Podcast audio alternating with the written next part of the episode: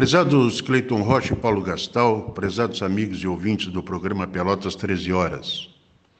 Aproveito essa oportunidade de participar do programa para mencionar que foi num 26 de março, num 26 de março de 1991, portanto exatamente 30 anos atrás, que aconteceu a assinatura entre a República Argentina, a República Federativa do Brasil, a República do Paraguai e a República Oriental do Uruguai do Tratado de Assunção.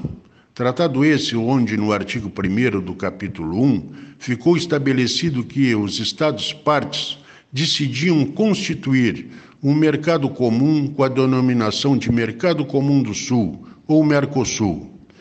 Aproveito para lembrar também que, naquele momento tão significativo de nossa história recente, Havia por essas bandas recém-saídas de terríveis e desastrosas ditaduras, como foi o caso da vizinha Argentina com a Guerra das Malvinas, um enfoque, uma visão de mundo que se fundamentava principalmente em um projeto de nação.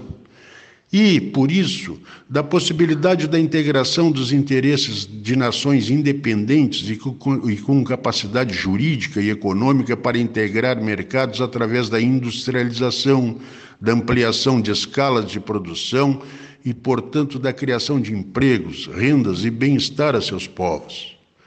Tratou-se, e por isso é muito importante também, do final de séculos de desconfianças, rivalidades, desavenças e, quando não, de guerras como a do Paraguai, que vinham desde a época colonial fomentadas por divergências entre reinos, como foram os casos de Portugal e Espanha.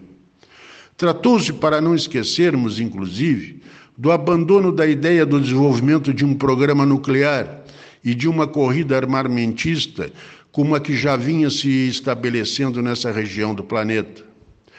Note-se que nesse mesmo período, ou três anos antes, se formava o que hoje conhecemos como União Europeia, assim como os blocos dos países asiáticos, o que evidencia de forma notória o descaso com que não só o Brasil, mas os demais países do Cone Sul trataram e tratam essa questão que, na verdade, se coloca cada vez mais estratégica no mundo globalizado, onde prevalecem interesses de macro escalas, sejam elas de produção ou de consumo.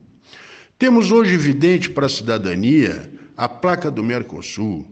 Temos hoje evidente o dizer Mercosul na capa do passaporte mas temos também em muito baixa escala a noção de que juntos podemos fazer frente a novas configurações mundiais que, como já mencionei, privilegiam as macroescalas. Prezados Cleiton Rocha e Paulo Gastal, prezados amigos e ouvintes do programa Pelotas 13 Horas. Passadas três décadas da existência do Mercosul, acredito que esse conceito precisa ser ressignificado precisa ser visto como uma importante dimensão da nossa política externa, com e para além da coordenação de políticas comerciais. Considere a necessidade do compartilhamento de conhecimento e a integração comunitária como visão de futuro.